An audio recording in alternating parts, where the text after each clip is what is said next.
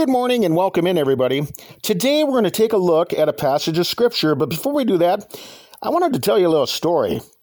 You know, many years ago, I had a job where I got to travel around the country.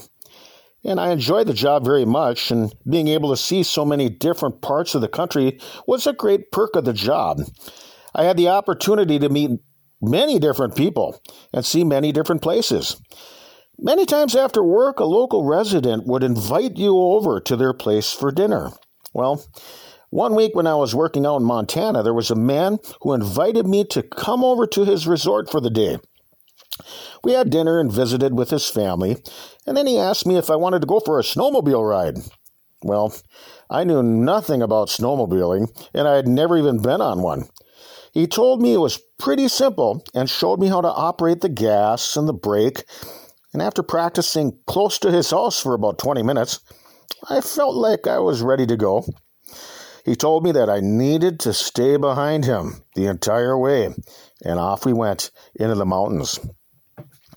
It was really beautiful country, and after about 45 minutes, I was starting to feel pretty confident on my snowmobile. He slowly came to a stop and pulled over, but instead of listening to his instructions and staying right behind him, I gunned the motor to get in front of him.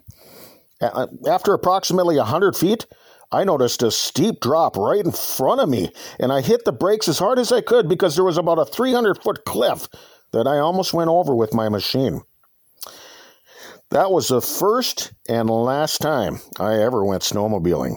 Instead of following someone who was trying to guide me the right way, I tried to take my own direction, and it nearly killed me.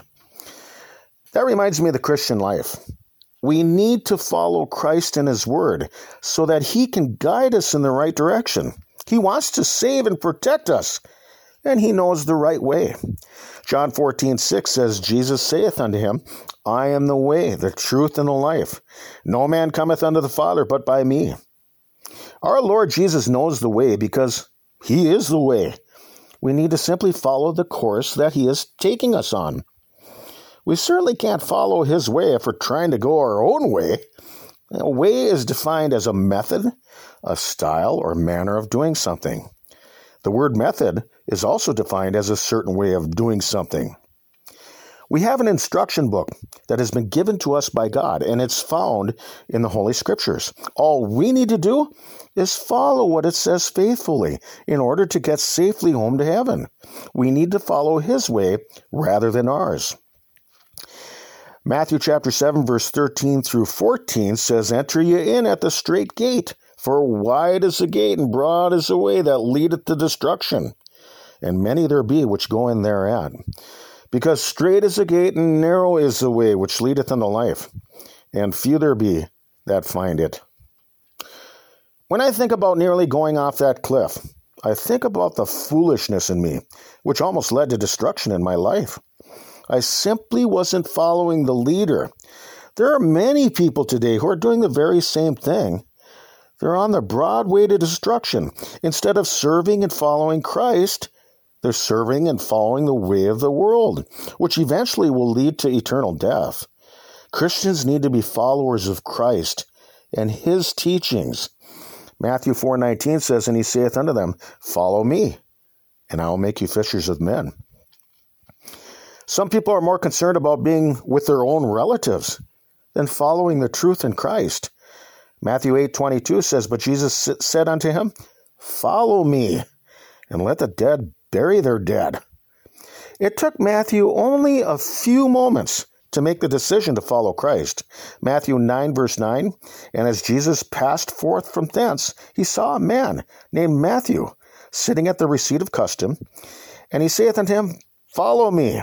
And he arose and followed him. Becoming a Christian is about becoming a follower of Christ and denying yourself. Mark 8, verse 34 says, And when he had called the people unto him, with his disciples also, he said unto them, Whosoever will come after me, let him deny himself, and take up his cross, and follow me.